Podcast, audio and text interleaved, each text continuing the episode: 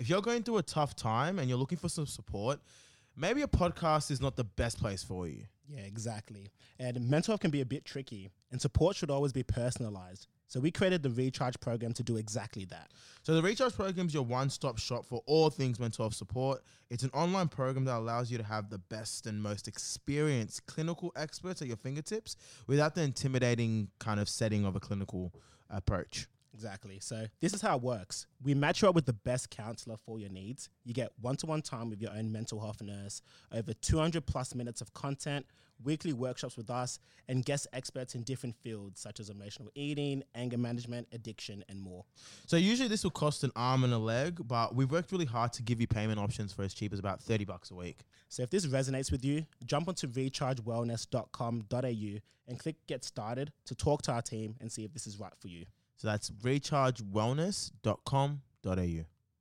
Autism is so unique in that there are so many challenges that mm. someone who is autistic experiences. They experience social difficulties, they don't understand any sarcasm or some forms of mm. communication, even. They struggle with their self. Everything that they know, they've had to learn. You know, things that come naturally to you or I don't come naturally to them, and they need to be like taught everything.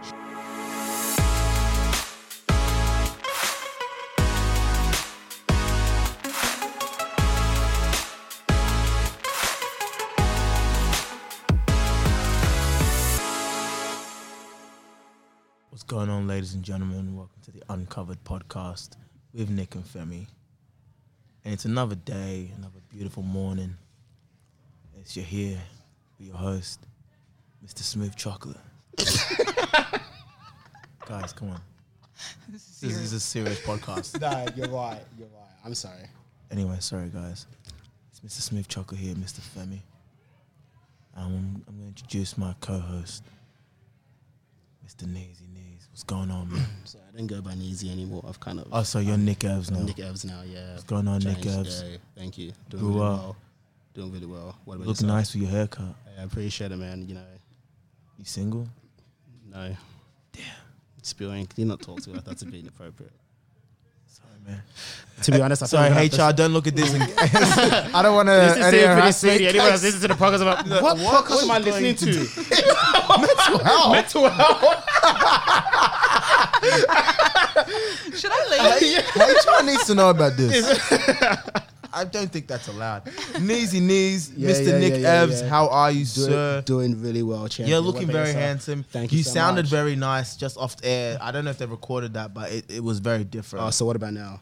no, it's back to but like, it's a little bit, but it's it's it's. Ah, so you want me to go back improving. to- so you want me to no, go no, no. I back? want you to be you. I want you. Well, to that's be kind of how I sound anyway, like what you heard. you. great. So, Uh, looks that's what I'm good. stick to. All right, you do you. Yeah, thank you. But luckily, Yeah. thankfully, it's not about you today. Never about me. It isn't, no. Yeah. But it's about someone that actually, how do I say this nicely? Knows what they're talking about. Oh. No feelings were hurt in the making of this. podcast. Shit, tough crowd. Yeah.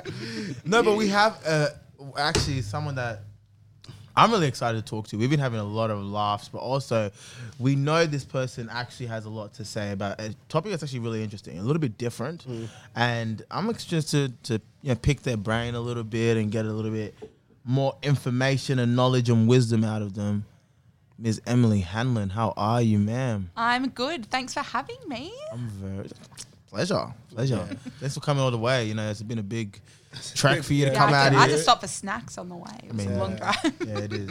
It is. Do you want us to go by Emily or do you want us to call you the playful psychologist? Like, Oh, Emily's fine. Emily's fine. Yeah, yeah, yeah. Bet, bet, bet. It's cool. Uh, Cool. Well, I was just trying to plug you, but uh, okay. Oh, Well, sorry. She didn't, she didn't pick up www. the She didn't pick up the hint. I'm like, all right, I'll call you. Who's Emily? But We'll be like, My bad, my bad. no, we'll give you like a big intro, like like you're a wrestler. Emily, the playful psychologist, Hanlon. I don't know what this is gonna play. Damn. Beautiful. This is uh, if this isn't the best intro you've heard all morning. I'm, I'm here for it. Uh, look, man, you're listening to a lot of good podcasts. there. yeah, this, you is, can this, send them our way, man. yeah, this is this is this is top quality. But how are you though? I'm pretty good. I'm pretty good. That's crazy. This is actually one of the best intro that I've ever, ever done, to be honest. So Why is that? done. I don't know. It just the, the vibes were just there, mm. and it made me just realize how important vibes are when you're doing a podcast. Like sometimes when the vibes aren't there, you can really just tell in the intro. Oh yeah, hundred percent. And I think that people, if you don't know by now, we like to have fun.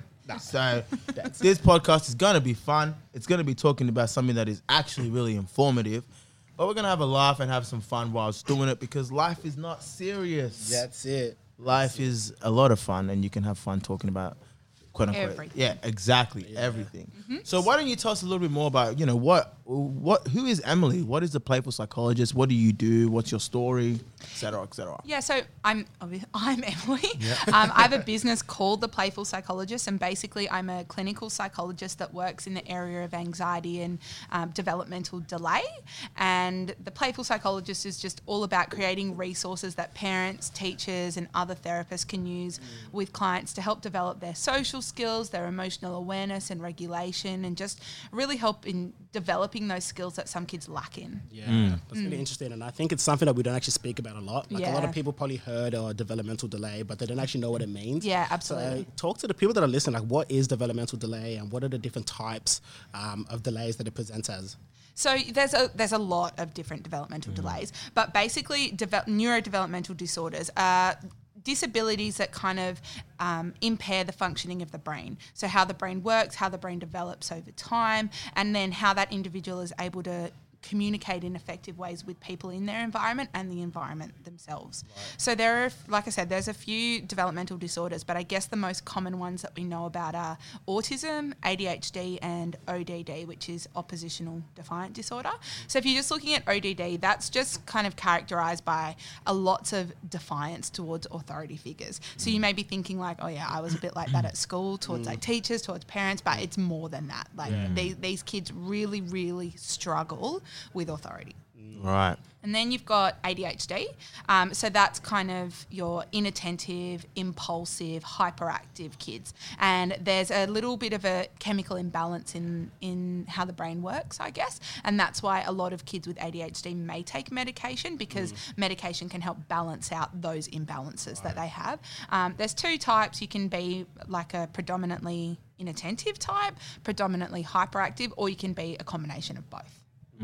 So that's ADHD in a really small nutshell. And then you've got autism, which is a spectrum disorder. So you've got three levels of autism. And basically, if you're looking at autism, it's all about um, the challenges that kids have in regards to social skills, in regards to their theory of mind, so their ability to understand the perspective of perspectives of others, um, their emotional regulation, and that sort of thing. And there are three levels.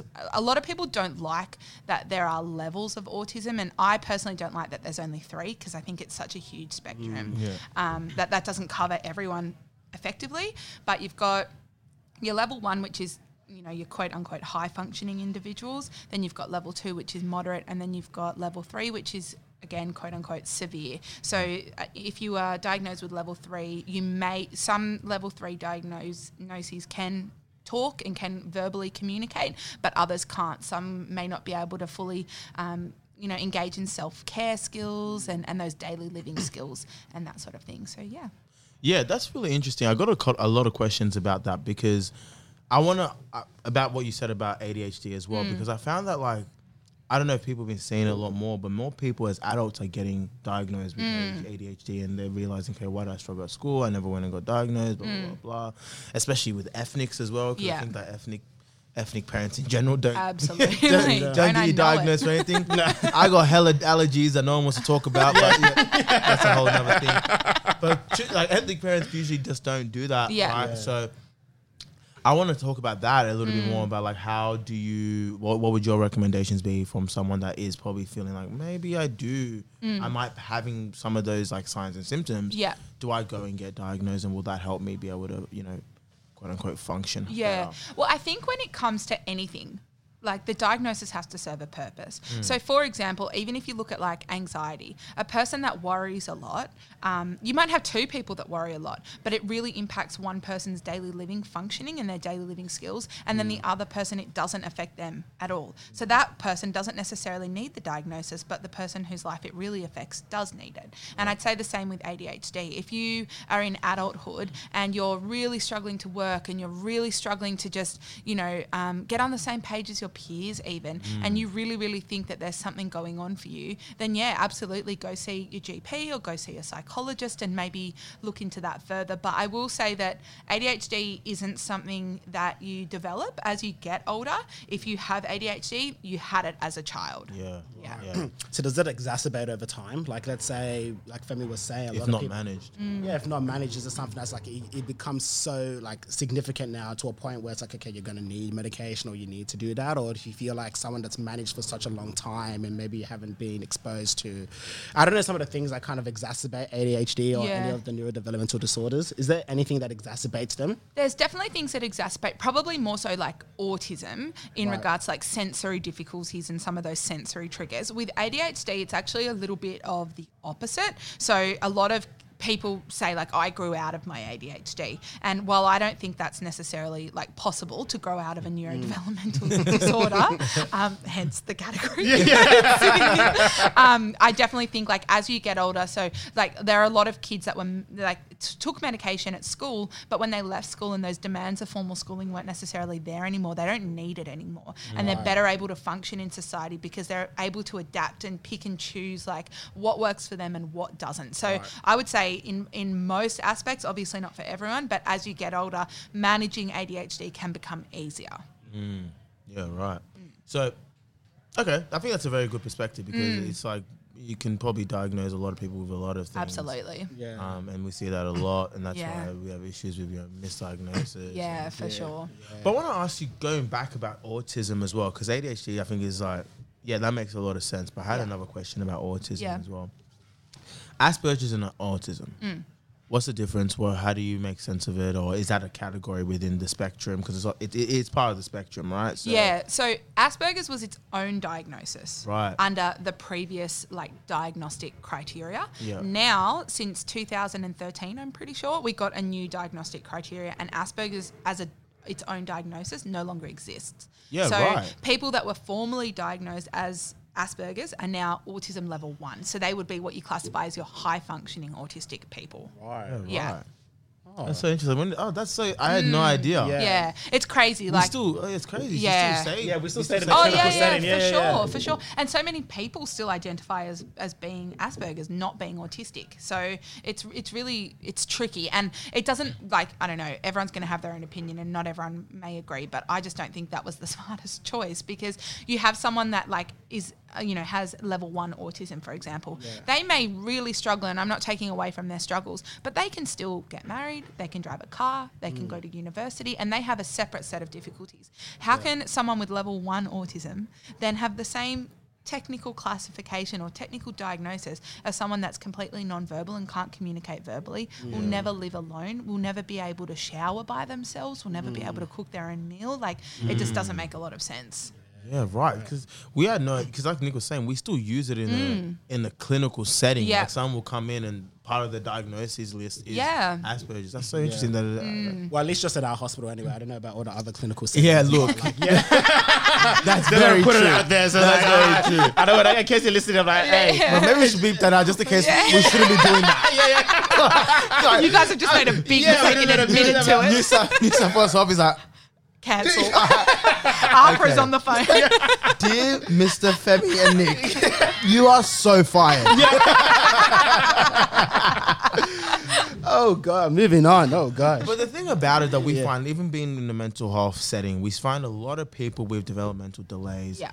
It's like it's synonymous with, mm. with mental health issues mm. and, and the stress and anxiety and also depression. Absolutely. What's the correlation there? Why does that happen? And you know, obviously there's the struggles associated with having those developmental delays, but do you want to go into a little bit more detail as to why that would happen? Yeah, often? for sure. So if you look at just like let's look at autism for example. There are so many autism is so unique in that there are so many challenges that mm. someone who is autistic experiences. They experience social difficulties. They don't understand any sarcasm or some forms of mm. communication even. They struggle with their self. Everything that they know they've had to learn you know things that come naturally to you or I don't come naturally to them and they need to be like taught everything and that can be really frustrating and if you think about it it's kind of I always describe it like you've got this puzzle piece that kind of fits but doesn't quite fit and you're trying to jam it into a society that's not made for it Yeah. and then imagine you just go every day of your life feeling like you don't fit in and this world that you're in just isn't made for someone like you. Yeah. That's going to result in, you know,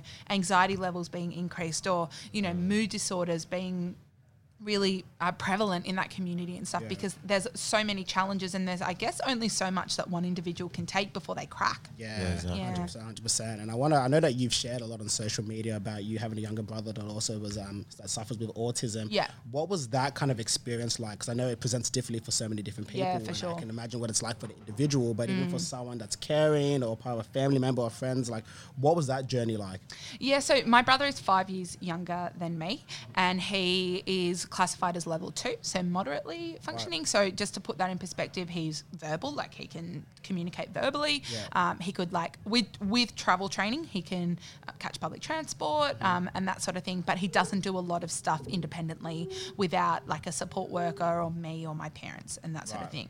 So for me as a sibling, that was very hard because even though my parents obviously tried so hard to split their attention evenly between us, he naturally required a lot more attention. And I definitely think that from a sibling's perspective, we just don't talk enough about how having a family member with a developmental disorder affects the family, but in particular affects the, the typically developing sibling in that family. Yes. Yeah.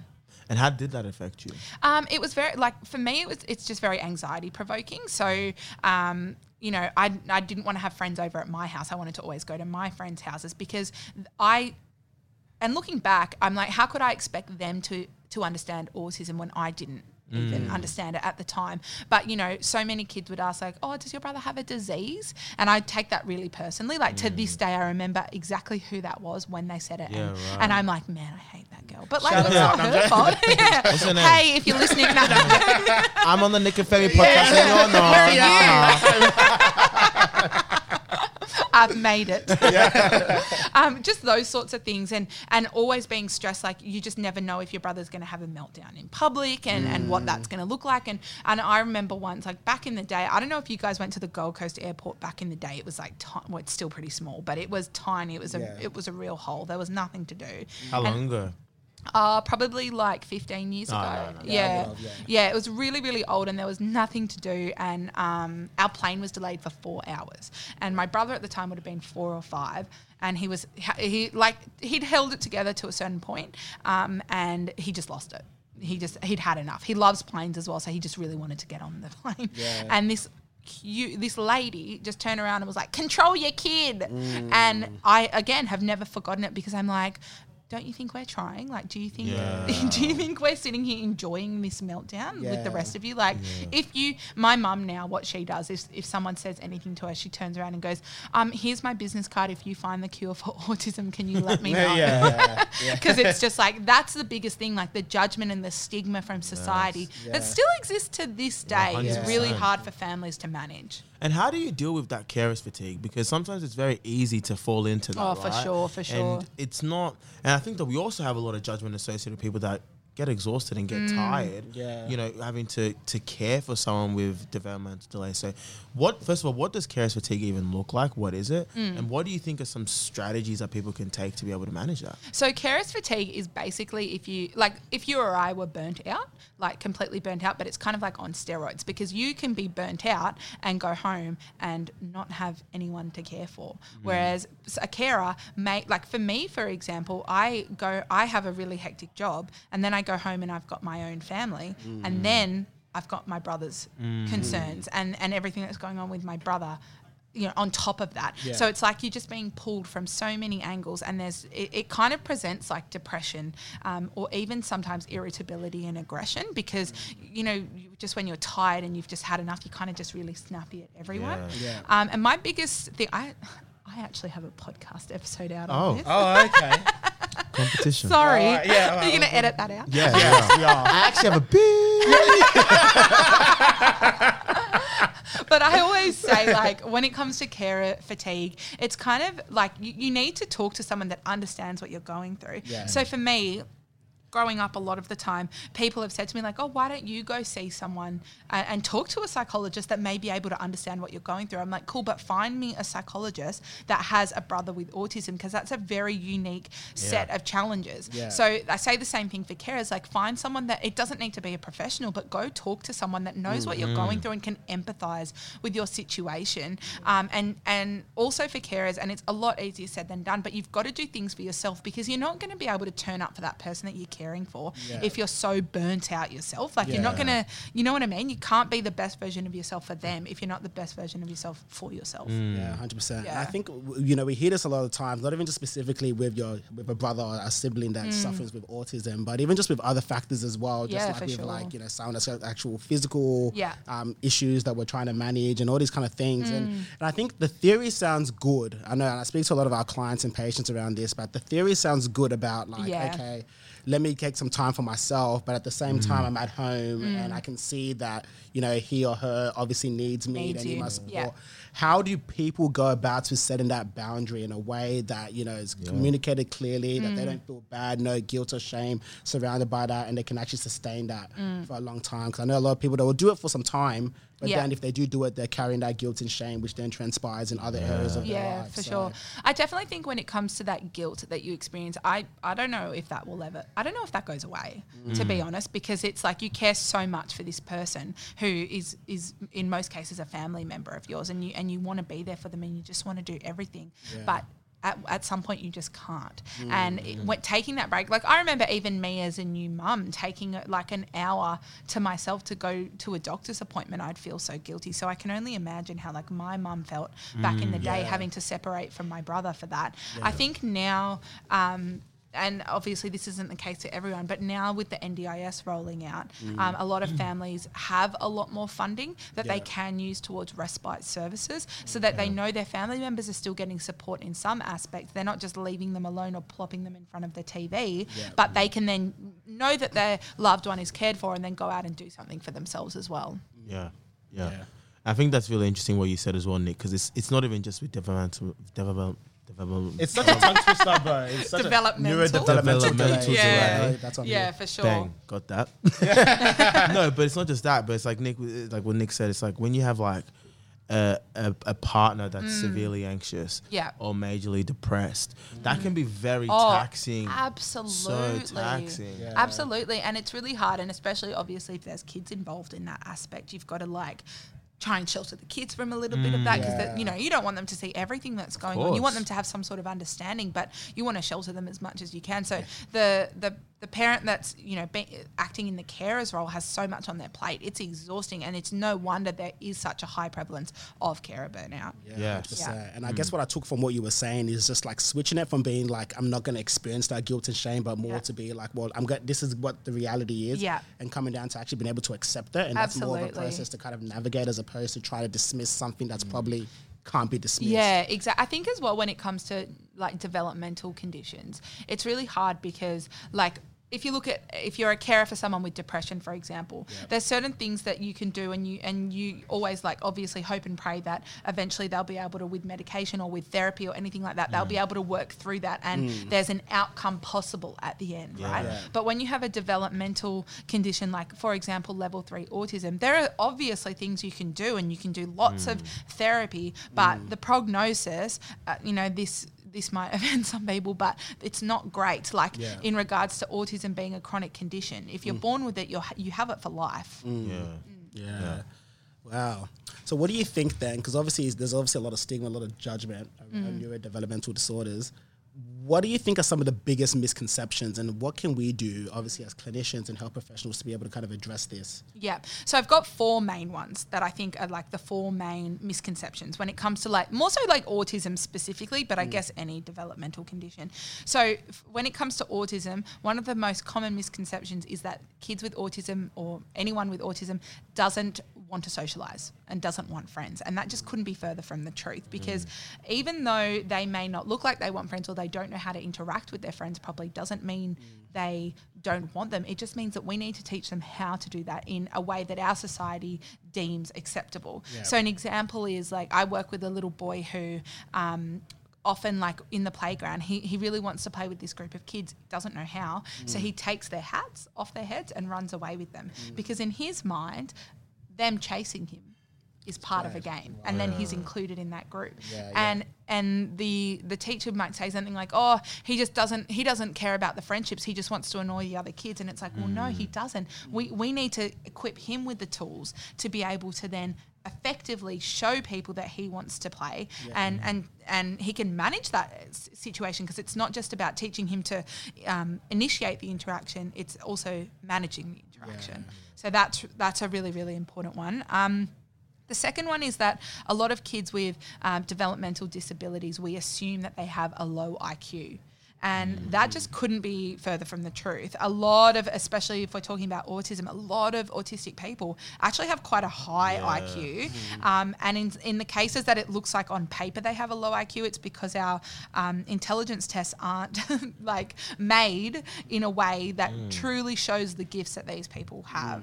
And then, you know, people say, well, a lot of autistic kids should be in specialized schooling and they shouldn't be in mainstream schooling. And you know what? For some kids, that's true. They, they do really, they would thrive in a specialized schooling environment. But a lot of those special schools have um, an IQ requirement of being below 70. So if you're autistic and you're, you don't have an intellectual disability, then where do you, where do you fit? You know what I mean? You don't you don't fit in either category. You don't fit in the specialized learning school, and you don't fit in mainstream school. So, you know, you're kind of set up to fail. Yeah. Um, in that regard. Um, the next one, oh, this is a good one. That a lot of kids with uh, developmental disorders are loud and disruptive, and they're not. Like a lot of them fly under the radar. So even when we are talking about ADHD, you've got your hyperactive, disruptive kids, but you've got your inattentive kids too, and they fly under the radar because a lot of teachers obviously have these huge classes and they're um, overworked. So if a kid's not messing up, then that's great. That's one less problem for the teacher. And we just need to be really mindful that that's not necessarily um, the case. And I guess that flow flows into my last one, which is that um, all high functioning um, autistic people don't need support. And again, that's not true. A lot of high functioning autistics and a lot of high functioning people with any form of developmental disability still need support, even if at at face value they look like they're coping really well. Wow, I think that's really really interesting. Even a lot of them, a lot of the misconceptions that you were talking about, I even in my mm. head I was like, oh yeah, that's Yeah. really interesting. So mm. it's cute. It's interesting to see like how much of these misconceptions that we have, and even whether we have it at a conscious level or subconscious level, how it kind of plays day to day in our lives For when we kind of interact and do things with people that are experiencing these things. Yeah. So I find that like super super fascinating. I think that what we'll do now is that we'll take a short break um, because we obviously we got some big bills to pay, obviously. Shout out courtesy of Femi and all the stuff that he damages. So, so I'll see you guys in a second. you're going through a tough time and you're looking for some support, maybe a podcast is not the best place for you. Yeah, exactly. And mental health can be a bit tricky, and support should always be personalized. So we created the Recharge program to do exactly that. So the Recharge program is your one-stop shop for all things mental health support. It's an online program that allows you to have the best and most experienced clinical experts at your fingertips without the intimidating kind of setting of a clinical approach. Exactly. So this is how it works. We match you up with the best counselor for your needs. You get one-to-one time with your own mental health nurse, over 200 plus minutes of content, weekly workshops with us, and guest experts in different fields such as emotional eating, anger management, addiction, and more. So usually this will cost an arm and a leg, but we've worked really hard to give you payment options for as cheap as about 30 bucks a week. So if this resonates with you, jump onto rechargewellness.com.au and click get started to talk to our team and see if this is right for you. So that's rechargewellness.com.au. Uh, Cool. So Emily, talk to us. Like, so the people that are diagnosed and are suffering with neurodevelopmental dis- neurodevelopmental disorders, what are the treatment options that are available for them? So it, I guess it kind of depends, but usually people with neurodevelopmental disorders see a psychologist, um, see an OT, so an occupational therapist, and see a speech pathologist. And that's probably the best approach in regards to like having a really integrated team and making sure that everyone's on the same page of goals, everyone can work on things differently. So for example, if the goal is like increasing social skills, Yeah. right?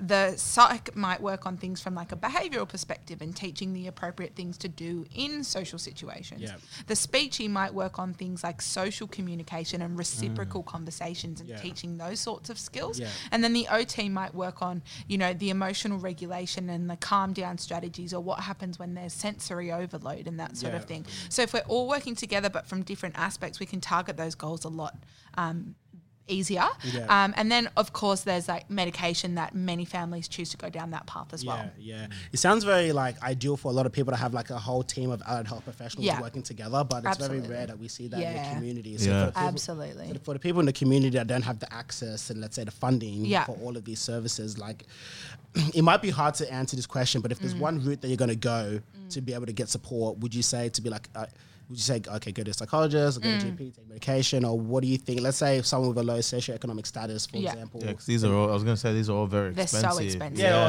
expensive. for sure. They're so expensive. So I know it's a tough question because like oh it's kind of kind of depend, but Yeah. for people that are yeah, going through this because this is real life, like, Yeah. where would you kind of tell someone to go? So I would personally start with psychology because psychology can do a lot of the like first of all can do a lot of the diagnostic assessments. Yeah. Right? And then your psychologist can say, let's do i- if you don't have the budget to do them all at once, let's do five sessions with me, and then maybe let's do five sessions with speech and have a break from psych, and then let's do five sessions with OT and kind of do it that way. So your psych can help you like really put together a bit of a plan. And just because you may not have the funding or you may not have the money to do all three doesn't mean you're going to miss out on everything Yeah. altogether.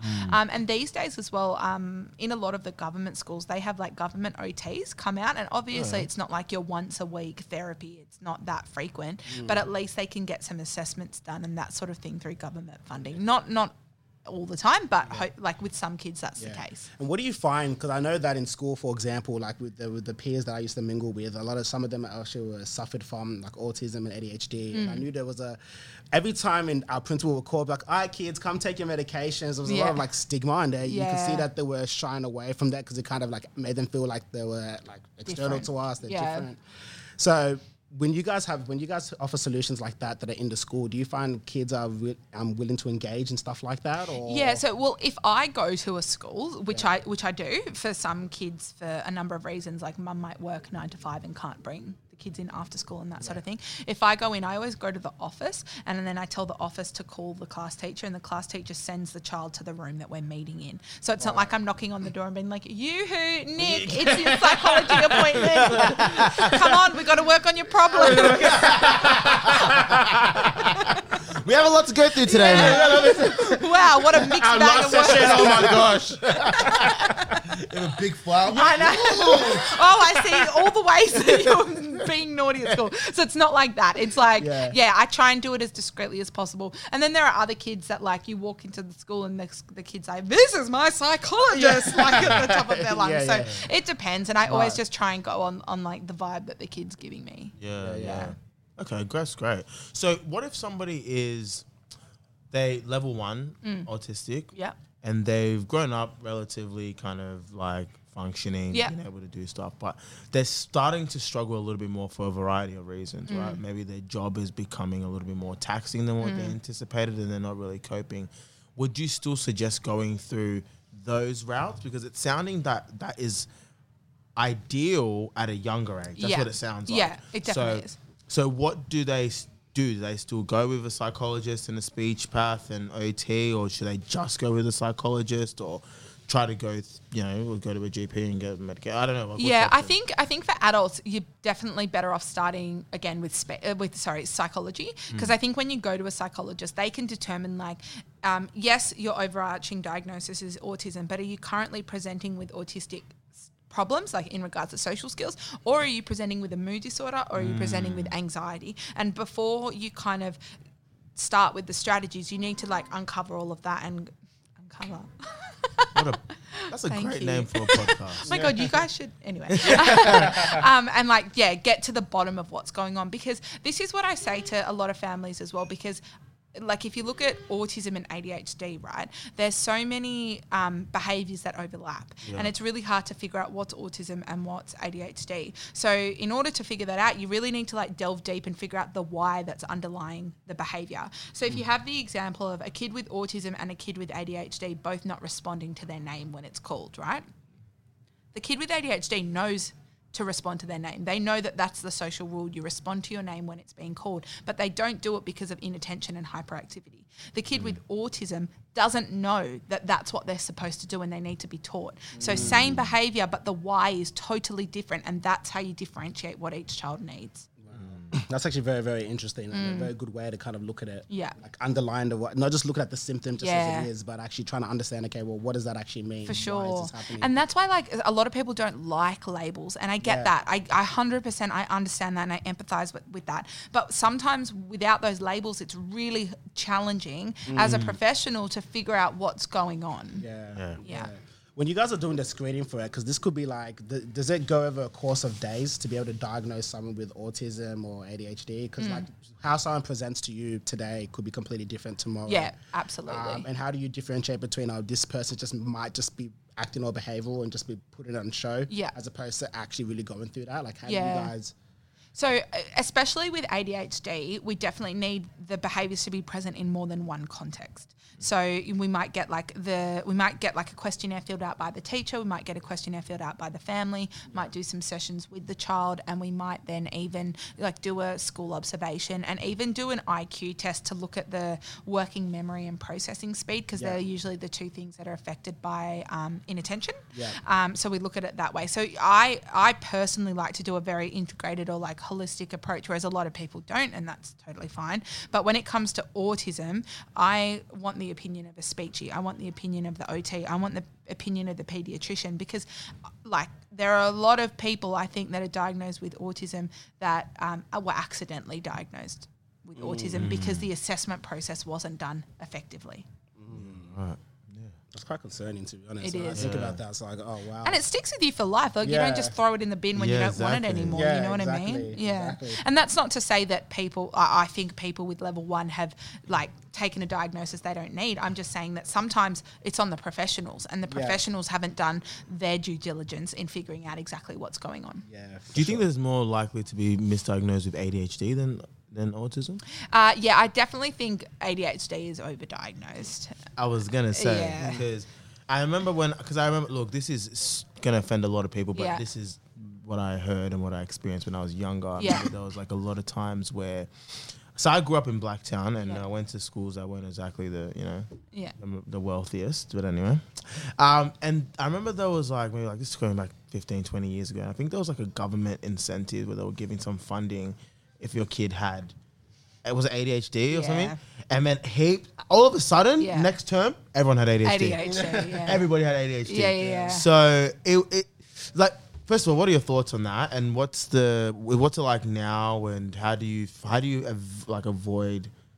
Overdiagnosed. Yeah. Well, I guess the way you avoid it is by getting so many professionals on board. Mm. And yes, that can be ex- expensive, but it's so important because if a child is is overdiagnosed, that can like is wrongly diagnosed. Sorry, that can cause like a self fulfilling prophecy. You know, mm. so like you think that like everything that's going wrong in your life is because of this diagnosis, Yeah. Yeah. um, and that sort of thing. And and they may feel like, well, hang on, that's not me, but there mm. must be something wrong because this is the diagnosis I've been given, and that sort of thing. And what What is most sad about the overdiagnosis is that people with true ADHD that really struggle don't get the help they need because Yeah. funding is so thinly stretched now. And I think um saying like oh I have ADHD is the new like I have OCD. So so Mm. many people saying like oh, I'm so OCD about that, but they don't have Yeah. OCD. Yeah, you know, yeah, yeah, like, yeah, yeah. and that's oh my anxiety's through the roof. But you're not anxious, like Yeah. it's, you know. so and I think that's the new thing. Like people are like, oh my god, my ADHD, huh? I need Ritalin. Like, oh, give me the Ritalin, and it's like, what? Yeah. Yeah. Yes, yeah. Yes. Like I went to so to uni with a lot of people that took Ritalin just to try and I was just about yeah, to say that. to help them study. And I'm like, you do realize if you don't have ADHD and your brain structure isn't the like that of someone with ADHD it's not going to help you. Yeah. but I've spoken to a lot of friends that said I haven't taken it myself, but I've spoken to a lot of friends that are like, yeah, I had so much good benefits. Like I need to take Ritalin when I do my um Mm. my when I'm studying. So do you think then they're just putting it on? Like or it's just I a think it's just a thought? placebo. Placebo effect, yeah. I say. Yeah, for Yeah, sure. I think it's placebo because, like, you will see when a child with ADHD takes Ritalin, and and it's the right medication for them. It's not for everyone. Yeah. They like they're a different kid, and you can see the second it wears off as well. Like as soon as it wears off, you're like, there it is. Yeah. Yeah. yeah. Because there's a lot of like, there's a lot of people that take Ritalin and find that it doesn't affect, like, doesn't help them Yeah. that have ADHD. And then there's the battle between Ritalin and Vyvanse and all Mm. that kind of stuff. Like, what do you find? Do you suggest that if you feel like somebody that's got ADHD, at what point do they say, do they question the medication? At what point do they say, okay, look, maybe this isn't really effective. Maybe Mm. Yeah. this isn't really doing anything. Can we try something else? Yeah. Um, or should I just trust the process? Or, know, what's your, what's your kind of like take on that? So as a psychologist, I never like I don't believe it's in my like scope of practice to say like you need medication, you you shouldn't take it, blah blah. I'm not Yeah, a doctor, Yeah. but I always say to families like go to your doctor and chat to them. The worst case scenario, you leave with a script, but it's your choice whether you fill that script or not. The the, the the pediatrician's not going to force you to fill the script. You know what I mean? Yeah. And I think for some kids, um, medication can be life changing. I really Yeah. do. I'm, I, and I fully understand because you know we made the choice to medicate my brother, and that was a really hard decision as a family. For some kids, they don't need it, and if you don't want to do that for your family, that's that again is your choice, and that's totally fine. But some kids really thrive off that, and it gives them that like almost that like filter that they need to be able to like hone down the impulse control and like really think about what they're going to do before they do it, mm. and that makes therapy more effective because they take that split second to think before they act. Yeah. Yeah, and that's beautiful. And I think that people oftentimes discount the Yeah. benefits of medication. Because I know someone that has ADHD, and she was always telling me that she doesn't want to take it because obviously there's obviously the feeling of like. I don't want to feel like I need to take something to make my brain work. Mm, Yeah. Like, and that's what she would constantly be saying to me, which is obviously understandable. Yeah. But it's also very. It's sometimes it, it, it, it downplays the impact that it Yeah. can have in your life if you do take it. And it's like if you're asthmatic, Yeah, you know what I mean. If you're asthmatic, you Exactly. kind of like I don't want to take some I I don't want to take my in- insulin inhaler. to, to make my make my lungs work. yeah. Ah, you're gonna die then. Like, you know what Good luck. See you later. what, do you, what, do you, what do you want me to say? Yeah, yeah, yeah. Um, It's and I think as well, there's still so much stigma about medication, and there's a lot of keyboard keyboard warriors that are like parents that are like, Ritalin didn't work for my kid; it almost killed my kid, and I'm like, I'm so sorry that that happened to you, but that doesn't happen to everyone. there are some kids that thrive off Ritalin and they need it to be able to function, and that's okay. If you don't want it for your family, that's totally fine, but keep that opinion to your family Yeah. because it scares other parents that may want to go down that route from Yeah. going down that route. yeah, exactly. Yeah. So I think this has been an excellent podcast. I want to conclude it with a final thing, and this is going to be more towards like for the parents and people that are listening. Mm. What would be your one tip of advice for people that you know they might have a child Mm. that's suffering from any form of neurodevelopmental disorder or delay? Um, what would you be telling them to do? What would be your first step and piece of advice? So my first piece of advice was would be to find yourself like some sort of forum to make you feel like you're not alone. So there are a lot of parent support groups out there, especially now that social media has blown up. You know, Yeah. there's so much out there that wasn't available 20 years ago when my brother was diagnosed. Yeah. So that would be my number one piece of advice. My number two piece of advice would to always seek the help of a professional because worst case scenario, you go there and they say, oh, you know, you don't really need to be here. You guys have things under control. Best case scenario, mm. you're getting in early and you're getting the support and the help you need, and you've got someone on your side to help you if you need to go to the school and have a meeting with the school. You're not alone. Yeah. Mm. Yeah. Awesome, awesome, awesome. I've loved that. Honestly, aside from the little technical issues we have with the camera, I find sorry guys, sorry YouTubers, but this has been an, an, an excellent. 13 of you. All 13 of our viewers. They're going to be so disappointed. But I've, I've honestly really, really enjoyed it. It's been so insightful, and I've learned so much about it. And I think for our listeners as well, there's going to be such a big light bulb moment for anybody. So, if anybody wants to kind of know a bit more about what you do and they want to get involved, like how do people kind of get in touch with you? Um, yeah, so you can go on my website or just follow me on my Instagram account, which has my website on it. So that's just at the Playful Psychologist. The playful psychologist. Yes. Great app. Thank you. Thanks. Worked hard. That's it. Very memorable. no, it is to be honest. It's It's lit. It's actually very lit. I'm like, oh, I like that. Yeah, Um, awesome. and you guys know where to find us at All Things Nick and Femi. Till next time, I'll see you guys on another episode of Uncovered with Nick and yeah. Femi. Love and guidance, baby. Love you all.